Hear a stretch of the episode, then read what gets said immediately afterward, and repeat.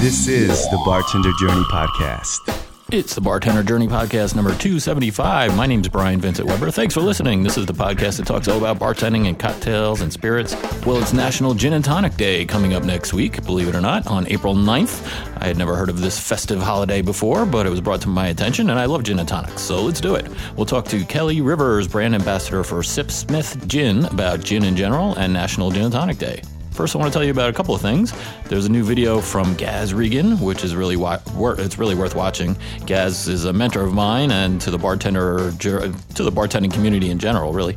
I highly recommend you checking this video out, and you can find it on YouTube or check it out on the Bartender Journey website. I'll embed it in the show notes.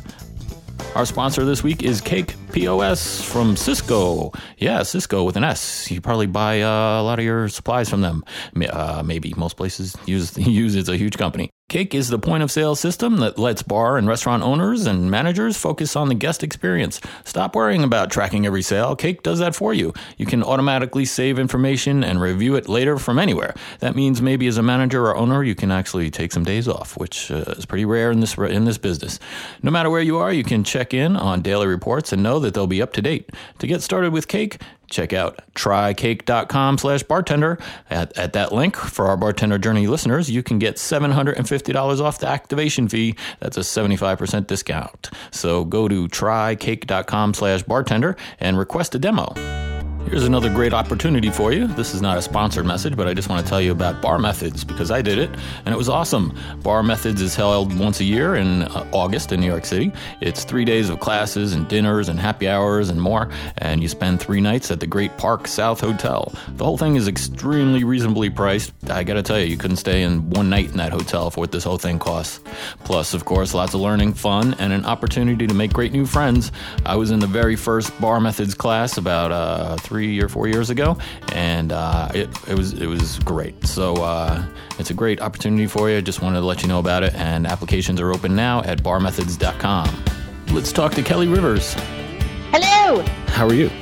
I am okay. I is uh, I'm sitting in this lovely cafe, and I'm really excited to have a chat with you.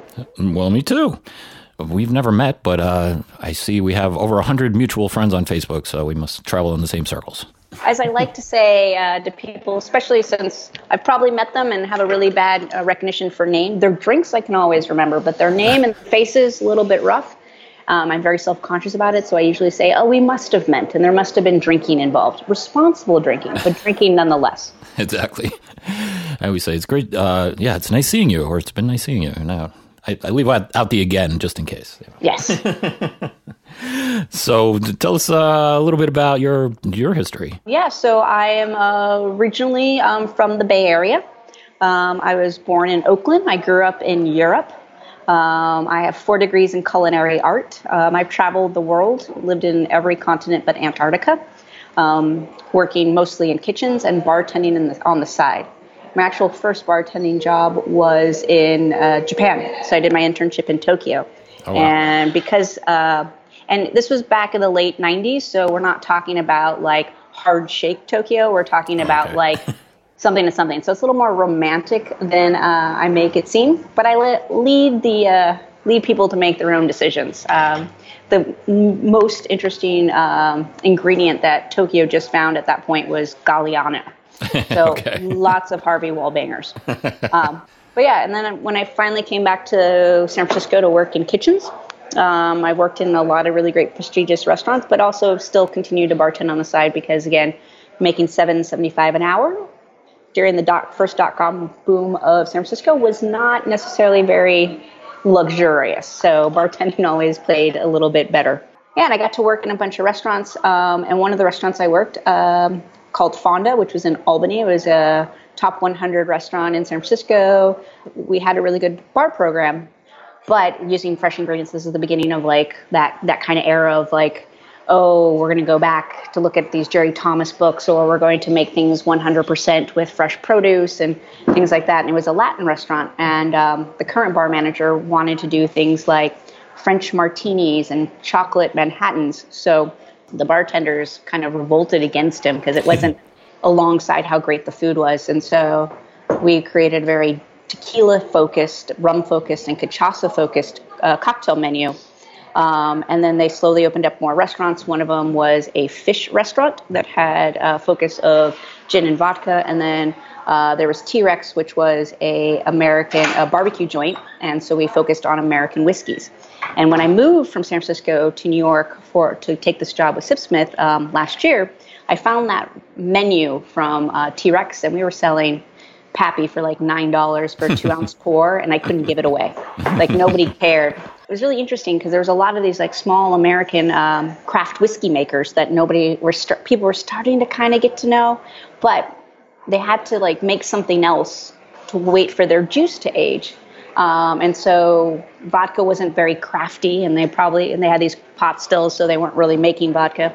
But they started to make gin, and I've always been a classic gin uh, drinker. Uh, my grandparents drank gin when the sun was out and whiskey when the sun went down. You know, that's what you did in the South. And sounds so, perfect to me. Yeah, and so, but there was, so I had to like try to get people to drink this gin because you had to drink the gin to get the whiskey.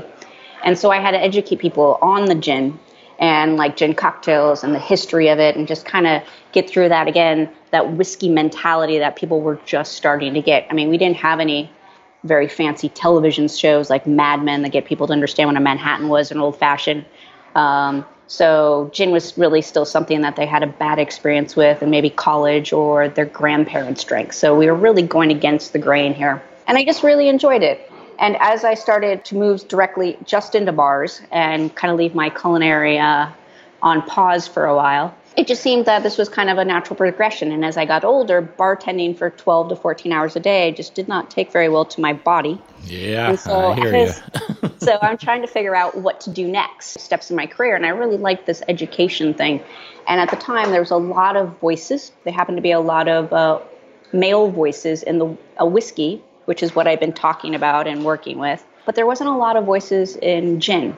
And so I decided to go kind of the Ian of the rum world. And I made these business cards and self-proclaimed myself the global gin ambassador. Nice. And the protector of Geneva, both Auda and Yonga. And I made these, I made, I got myself a new email address, and I finally went on Instagram, and I put, did these business cards, and I went to Tails. This was about ten years ago. Mm. And I started handing them out. And I'm just like, yes, handing out all these business cards. And then people started emailing me and asking me questions. So that was like, oh, well, I guess now I need to know these things. And so that's kind of when I went down the rabbit hole of, of being a gin educator. And I've been very lucky in my career that I've been able to travel the world uh, educating people about gin and talking about it, and basically just putting gin in people's hands so they can maybe rethink what they uh, wanted to. Uh, about what this lovely uh, botanical spirit is. I was very fortunate to help open up White Chapel in San Francisco, uh, which is the Martin Kate and Alex Smith gin extravaganza, uh, oh, the largest nice. gin bar in the Americas. Um, I got to help open with that, and then with that, um, which also then led me to help with Atlas on their opening menu.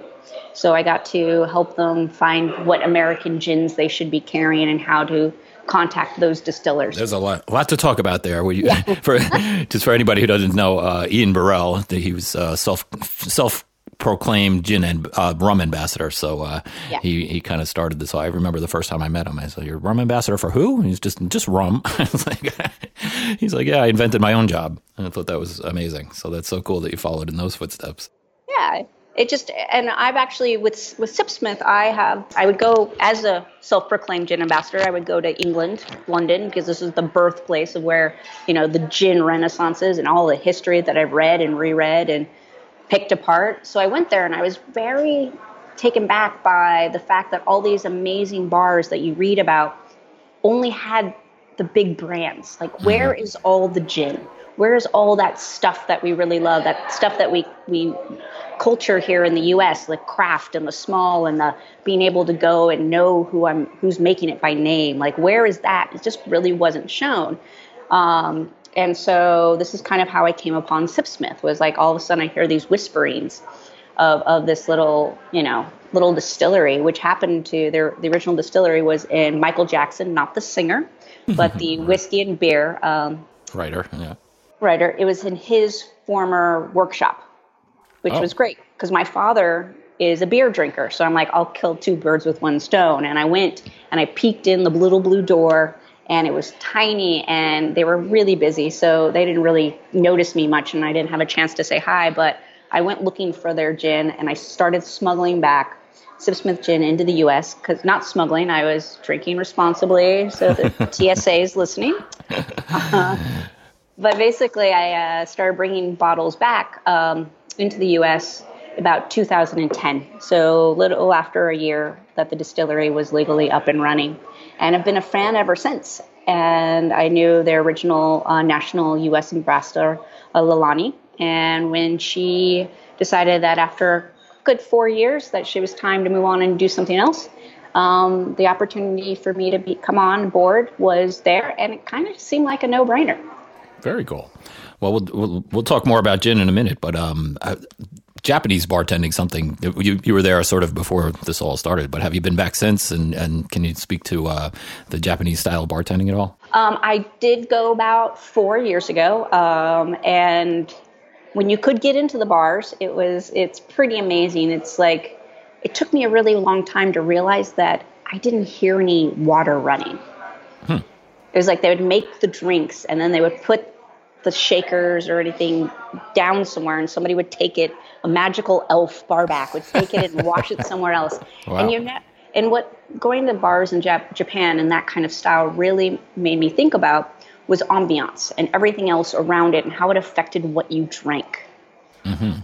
And it was really kind of symbiotic. That's something that, you know, you worry about what the lights look like and what the music in the background, but you don't really understand how much congestion of noise really affects the way you taste something and kind of can muddle your palate and your senses. Oh, definitely. Yeah, there's been a few articles written about that recently, about how the how the noise affects your, your palate. And uh, I actually had an idea to do it, a, a cocktail competition and, and co- incorporate that. And somebody was like, oh, it's, it's already been done. Somebody already did that. uh, all the best things have been done, but they can always be reworked slightly. Right. So there's a long history of making gin right in the city of London. And Sipsmith is uh, is made right in the city, yeah? Yeah, we are. We are made in uh, Chiswick, which is a residential area um, out of London. It is, we're actually the first uh, distillery to be made in London in almost two hundred years, which when I go and I educate and I talk about it, people are just like, okay, yeah, yeah. And then I have to make, I have to pause them and say, think about it this way. Think about me saying champagne wasn't made in Champagne, or Parmigiano Reggiano wasn't made in Parm, and, or cognac's not made in cognac for right. two hundred years. And people are like, well, what do you mean? It's London Dry Gin. I'm like, London Dry Gin doesn't mean anything. It actually wasn't defined by the E U until two thousand nine. And oh, it doesn't wow. say where it's made. It just make, says how it's made and what it's made with. And right. even the U S doesn't even recognize this. So when our two founders, Sam and Fairfax, decided in two thousand six that they were finally going to do this thing of making a craft distillery, gin distillery in London, they didn't really do a lot of their homework, and they decided to go about it without really noticing that the reason why there are no real distilleries in London is because there was a law that was put into place in seventeen fifty-seven, basically outlawing gin production and rectification in London, the city of London, and Westminster, unless you had a still of a certain size.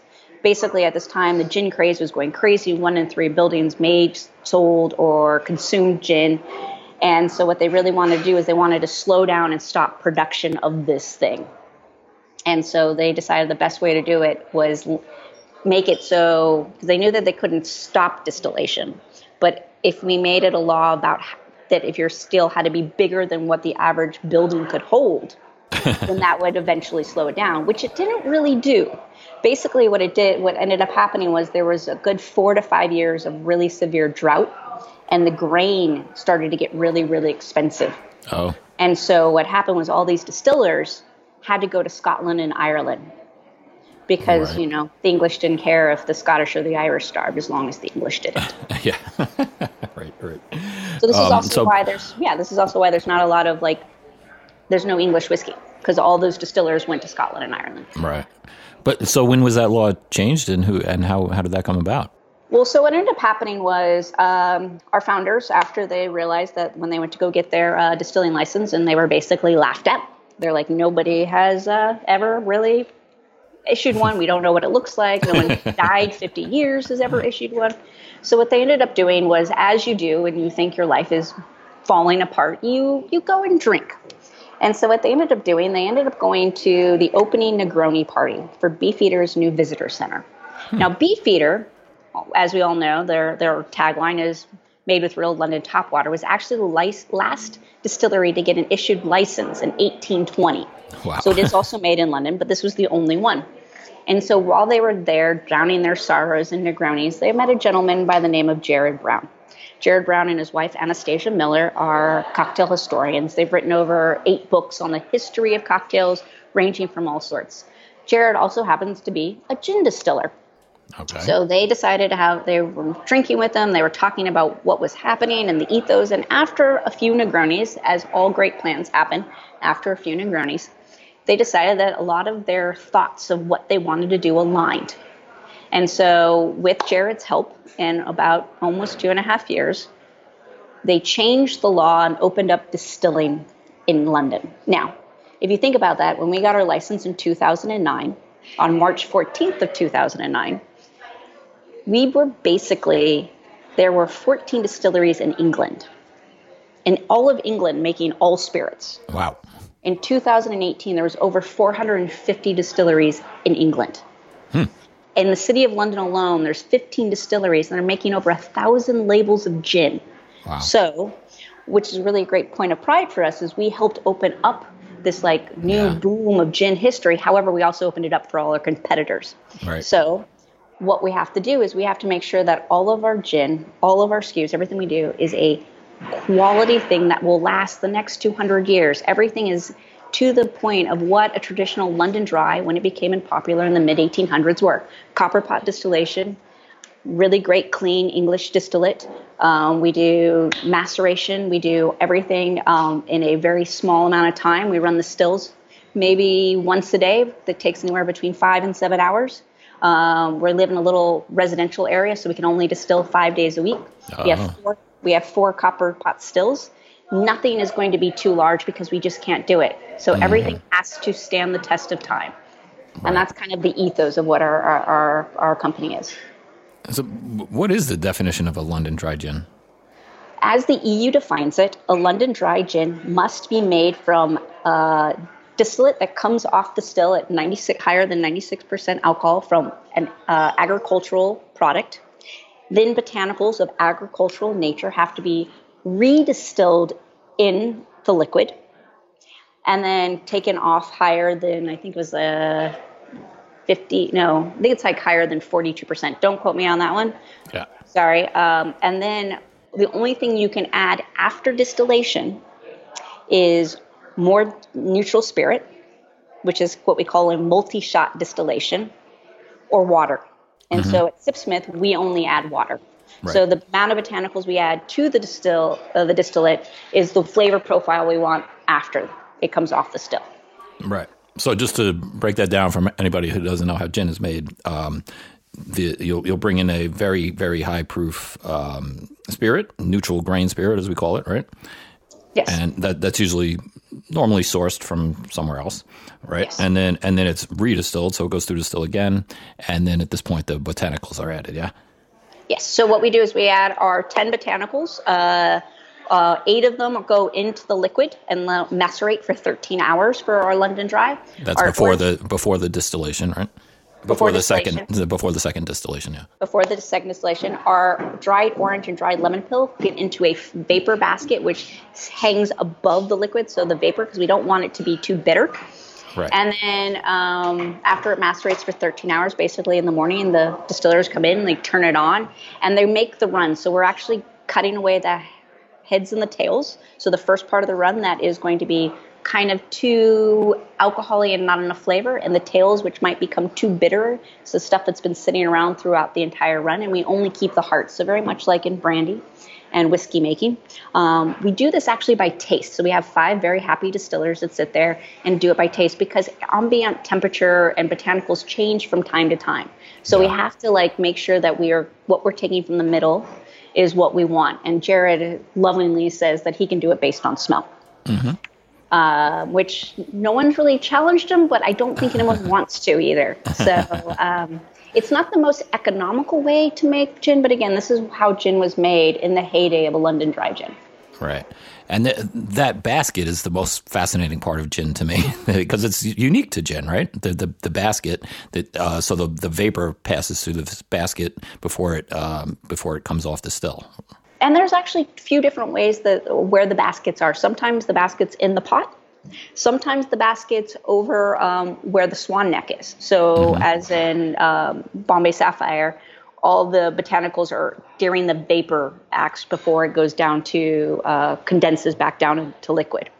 Um, I like to playfully call it maceration, percolation, vaporation. Right. Well, I have some Sipsmith lemon drizzle gin in front of me here. So the lemon drizzle just actually got launched um, in March uh, here in the United States. So we're really excited. Lemon drizzle, for all of those who don't know, is a kind of a cake that is made in England. It's kind of something your grandmother would make, or mm-hmm. tea cake, or something that it's like a lemon pound cake that's soaked in lemon juice and then like a royal icing on the top. However, when we decided that we wanted to play with the citrus driven gin a few about four years ago, we basically wanted to do it in the way Victorian gins of like the nineteen hundreds. So they used to, distillers used to make these uh, lemon, orange, mint, and this thing called wet, which would be a pear type of gin um, that was much more fruit driven. Um, they were really popularized in the nineteen thirties, but by the nineteen fifties, nobody's drinking gin. Away they go. So this isn't a flavored gin that is very popular right now. Um, it is still a gin. You still get that juniper. And so what we really wanted to do is we wanted to highlight everything citrus about it. So what we do is not we take that London dry base, same ten botanicals, but the coriander of that, we up it up by thirty percent. Hmm. So we get those kind of peppery, like kind of woody notes that lemons can have. Um, in the flavor basket, the vapor basket, there is still the dried lemon peel, but what also we do is we have fresh lemon peel because we want those bright notes. Yeah. Also in that flavor basket, we add uh, lemon verbena. So lemon verbena gives those kind of tropical-y candy notes. What is it? Lemon what? Lemon verbena. I don't know what that is. Lemon verbena, for me, um, not necessarily the best way to describe it. It smells like Fruit Loops. So it's an an herb or a, a spice? It is an herb, okay. Yeah. Oh, okay. Makes, if you ever uh, get some fresh, really good in hot water is a T-zone. Mm. Really settles the stomach. Right. And then, because the skin, we're kind of rounding it out. We want that round, full mouth feel. We add vanilla bean pods to that. So ah. it gives it kind of this kind of sweet kind of... Uh, expression in the mouth, and it makes the tongue go side to side instead of front to back. And it then is, yeah, it is a little. Um, I made I just made myself a um, gin and tonic with the lemon, lemon drizzle, and um, I, I, I I split it actually uh, after tasting it with the tonic. I, I added some um, some seltzer to it as well, and yeah. it came came out great that way. So but, you uh, made a Sonic, exactly. Very popular in Japan. Yeah, equal parts tonic and soda. Yeah. So if you have in a gin all these really high top notes, so like the first thing that you're getting are all these citrus notes. Well, the lemon, what the lemon or the vanilla does, it gives you this kind of mid palate that kind of gives you texture. But gin isn't just top notes or midpoints. There's something that needs to be lengthened in the back, and that we add a little bit more cinnamon to our regular recipe because we want to have a nice bottom note. We want something that kind of lengthens, so it's not just brightness, but it has depth to it. Well, let me ask you, what do you, what do you tell, I, I get frustrated behind the bar with people saying, oh, you know, gin, I had a hard time with it. I'm like, I'm like, oh, it's just, you know, it's not that far from vodka. It's just more tasty, you know, so you drink vodka. I know you do. So uh, what would you tell, what do you tell people that, that, well, that say stuff like that? Well, for people that don't think they like gin or they've had bad experiences, I, I kind of, I very carefully go into this, especially the vodka drinkers. I do say, well, think about it this way. Gin is just flavored vodka, even though it hurts my juniper-soaked soul. Or I like well, to it's say an easy way to explain it anyway. Or I like to say that vodka is just unfinished gin. Oh, there you go. Yeah. Well, we've seen such an explosion in the uh, gin category. I mean, I did. I spent all of January in Europe, and gin and gin and gin and tonics, and, and especially, are just everywhere. It's amazing. So, w- w- was there a certain like uh, catalyst that started that, or where did that come from? Well, the, uh, the explosion of gin tonicas um, definitely kind of had the heart in Spain. Um, right. I call it I call it the nacho effect. Nobody wants nachos until they see a plate of nachos go by. Then you're like, yes, yes, I do want nachos. A lot of it came from the fact that bartenders were using fresh garnish, garnitures. So it looked appealing. Like you saw this this this big copa, which is a giant like goblet of a glass with really nice big ice, because ice started becoming a thing too, with all these garnishes stuck around. You're like, whatever that is, I want that in my mouth. Yep. Um, so that was kind of the first thing, was this this idea of what it visually looked like, you know, as opposed to a rocks glass with some, you know, maybe some party ice, which is not necessarily the greatest ice, and whatever tonic you got lying around, and maybe a lime that was cut that day. And to this thing that was kind of ornate, and people started like pairing certain garnishes with that gin to make, to elevate it. And certain tonics to go with certain gins, right? And the next thing that happened was tonic. Um, tonic started to grow up. Where gin started to grow up and ice started to grow up, tonic also grew up. And we're starting to see this boom of good tonics and different styles of tonics. A lot of people who don't like gin is mostly because they have had bad gin experience. And usually, in my case, um, what I found out, it was like a gin and tonic from their local pub where it was just either too sweet or too bitter and not enough carbonation. Because carbonation is really needed, right, for a gin and tonic, because yeah, it brings all those like brightnesses up to the front. Or they just had a really bad martini. And as a self-proclaimed gin lover, I actually don't like martinis or gin and tonics. No? Well, how do you don't, like it? um, well, I love the Negroni is my, yeah. my classic way to drink uh, gin. Sure. As for something that's citrusy, I love a gin Ricky mm. um, with just like a, half of a lime squeezed and dropped in. Um, I love a Collins. A yeah. French seventy-five just blows my mind as long yeah. as it's on ice. Mm. So two-thirds of all classic cocktails are made with gin, so there's a plethora of cocktails to go through before yeah. I get bored. Any uh, any original cocktails you can share with us? Um, well, I'm I'm more of a classist. Yeah. About or classicist. I don't I don't even know that's a, I don't think that's a word, but I do like the classic now. cocktails. Yeah, I do like the classic cocktails. Um, I'm not one for tweaking a lot of those recipes, and also not being behind a bar in the last few years has made me rusty in my cocktail. But I do love, especially our V J O P as a uh, cocktail, so uh, old-fashioned, where it's, um, you know, two ounces of our V J O P, a bar spoon of gum syrup, or a two-to-one rich, rich simple syrup. And then I add just like a bar spoon of like an, ap- uh, an apricot or peach eau de vie, because I want to bring out those florals. And then I use Abbott's bitters um, as my aromatic. Um, I would not recommend using um, Angostura because it has too much allspice. And that allspice might, um, depending on what gin you use, might uh, bring out too much spice notes. It might get too heady for it. And then I like a grapefruit peel on it. You like a what? Grapefruit peel. Oh, that's an amazing ingredient. That's an amazing addition to any cocktail, I would say. Well, uh, this all started with, it's National Gin and Tonic Day. I didn't even know about this until uh, until I heard from Jamie. But uh, what's that all about? April ninth, National Gin and Tonic Day. April ninth is National Gin and Tonic Day because we all need another reasons to go out and enjoy our favorite gin and tonic. Yeah. Um, but yeah, so it's it's really exciting um, to start getting to see people on board in the U K. It's just kind of a thing. Like people are like, why do we need a national day to drink Uh, gin and tonics? I never say you need to, but if you want to, um, you can. But usually what happens in the U K, you get off of work, you run down to your local pub because they close at like ten p.m. Yeah. And you start off with a gin or tonic or two, and then you would go to beer, and then you would go home and eat dinner like a good, you know, good Brit would. Um, but that kind of mentality doesn't really happen here in the U S, and it's kind of seen as a warmer weather cocktail. Yeah. And I think gin and tonic is a all seasons type of thing. Sure. Um, so I think these National Gin and Tonic Day in April is kind of a way to start people realizing that the weather is getting warmer, it's getting lighter, our drinks are going to start getting clearer and more spritzy. Um, and then on the other hand, International Gin and Tonic Day is actually October nineteenth. Oh. So that's towards the end of the season. So now you have it on bookends. Perfect. Well, we'll have to celebrate again. Well, I, I celebrate Gin and Tonic Day most most every day. As any good person, any good drinker would do. Well, Kelly, it was such a pleasure. Thank you so much for talking to me. I appreciate yeah, it. Yeah, no problem. Yeah. Thanks and so much. I hope we can share a gin and tonic one of these days. Well, you have my Facebook information, so... Uh, did I friend you? I, I, I, if I didn't, I will. All right. You and ninety-nine, uh, hopefully we'll raise a gin and tonic. Nice Sipsmith, maybe. Lemon drizzle mm. on, on Tuesday. Absolutely. Well, All cheers, right. Kelly. So Thank you so much. Bye. Bye now. Stay tuned for our toast at the very end of the podcast. If you'd like to learn more about gin, my personal favorite book on the subject is The Curious Bartender's Gin Palace by Tristan Stevenson. I spoke to Tristan a while back on the show. I'll have a link to the book on bartender journey dot net. Please feel free to get in touch for any reason at all. You can email me directly at brian at bartender journey dot net. If you have an interesting story to tell, please get in touch. Don't forget about our sponsor, Cake P O S.